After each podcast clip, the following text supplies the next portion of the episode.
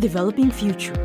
Brought to you by the Asian Development Bank Institute in Tokyo, a leading source of knowledge in fast emerging Asia and the Pacific for 20 years.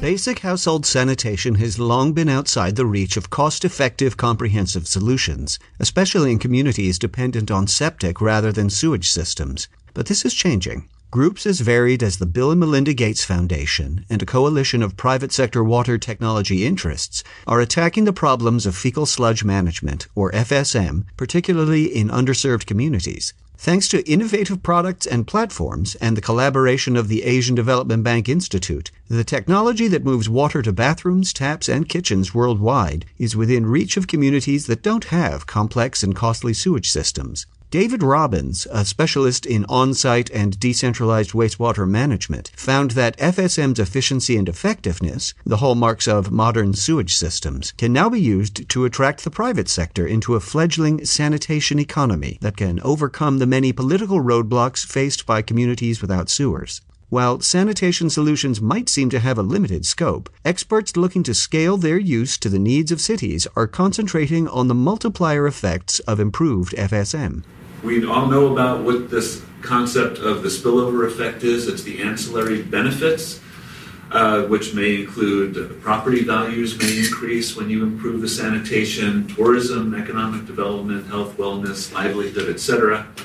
But I also wanted to mention that there can be detriment detrimental spillover effects as well that we want to be aware of. And uh, what our job is really to do is to try to maximize the positive benefits, minimize the negative benefits while moving forward ahead with fecal sludge. One of many initiatives, the flagship Project 7 treatment technology, in its 10th year of operation in highly urbanized Quezon City, and its track record of success in improving sanitation, has made it a model for the kind of system that can win support of elected officials and urban managers. Designers have developed a blueprint of an FSM toolkit able to adapt to the needs of a selection of urban environments. The signal features of the $5.2 million system make use of the benefits of existing sanitation systems, while opening the door to a host of cost saving and income generating opportunities. Although the benefits of improved wastewater treatment are clear, getting government support to expand FSM options depends on overcoming traditional approaches. Three questions are now dominant how much sludge, how much work, and how much money. Among the spillover effects are those relating to sludge transport and its associated carbon footprint. Narrow laneways and heavy road traffic frequently make it difficult to deliver sanitation to underserved, urbanized areas that rely on septic systems. But Project 7 has developed a simplified technique to treat septic and sewage waste. The result is shorter drive times for sanitation workers, less exposure to traffic, and better performance. Instead of 2.7 transport loads a day, Project 7 septic service trucks can now average 4 loads a day each. Instead of 11.7 trucks, now only 7.5 trucks are needed. That translates into $16,000 a year in fuel savings and fewer trucks, each costing $100,000. Factoring in reduced staffing and maintenance over the 20 year depreciated lifetime of the facility, savings will amount to three times what it cost to build the system. On top of the savings, the Project 7 system over its lifetime will prevent 3,000 tons of carbon dioxide from entering the atmosphere. Under a carbon trading system, this could have considerable credit value. Savings in revenue from FSM can be used to fund other investments in the community. The spillover effects from Project 7, for example, have included improved local roads, the construction of a health facility, job creation, and a scholarship program. This is a very viable program. Um, certainly the treatment plant is paying for itself by the virtue that everybody is paying a tariff that is covering the operation and even the capital expenditures.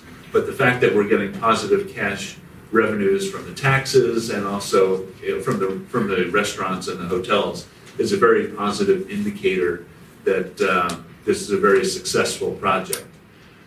While improved livelihoods and health may catch the attention of sanitation experts, data from the 10 years that the Project 7 system has been in operation are now being used to entice further private investment into areas without sewers. Regions with sewers are more attractive to private investors than regions without sewers, but FSM allows areas without sewers to match the sanitation efficiency typically achievable only with sewers. Such areas can therefore sidestep bureaucracy and funding difficulties that come with sewer construction, and projects like the Quezon City Treatment Plant can serve as the foundation for a private sector sanitation economy able to meet the growing needs of urban environments. Aspects of this economy include smart sanitation, toilet related products and services, and waste to resource business opportunities. Studies on waste to resource opportunities in India have shown a $60 billion market waiting to be developed. Quantified value chains also help cultivate public private partnerships. In another waste treatment project in the Philippines, private sources financed the infrastructure while the local government set the funding terms and fee schedules. With public participation in the FSM project, public tariff rates can stay low while leaving rates flexible enough to attract private investors that prefer more comprehensive solutions. Yet another project in the Philippines saw the local water district, on its own initiative, finance the needed infrastructure with a commercial bank loan. For communities where this is not possible, revolving funds have shown success, where municipalities collect tariffs that are then returned to the fund in anticipation of eventual sustainability. So, as we can start to quantify these real and tangible aspects of the spillover effect, these are some these, this is something you can go to a mayor with and say mayor look at all these potential benefits. If you make this investment this is the return with incentives supported by quantified value chains, on the ground evidence of the success of treatment facilities like those of Project 7, and World Bank financed studies highlighting the economic cost of poor urban sanitation, FSM has developed the kind of overall toolkit that has helped both the public and the private sectors see the economic ripple effect of good water movement technology. In this way, FSM can make communities that don't have sewers more attractive to private investment and encourage partnerships. By expanding efficiency and effectiveness to all forms of wastewater management, communities can be revitalized.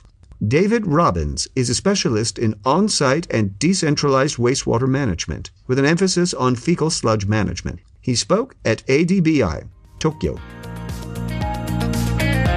This has been Asia's Developing Future, brought to you by the Asian Development Bank Institute in Tokyo. See the show notes for the transcript and related material.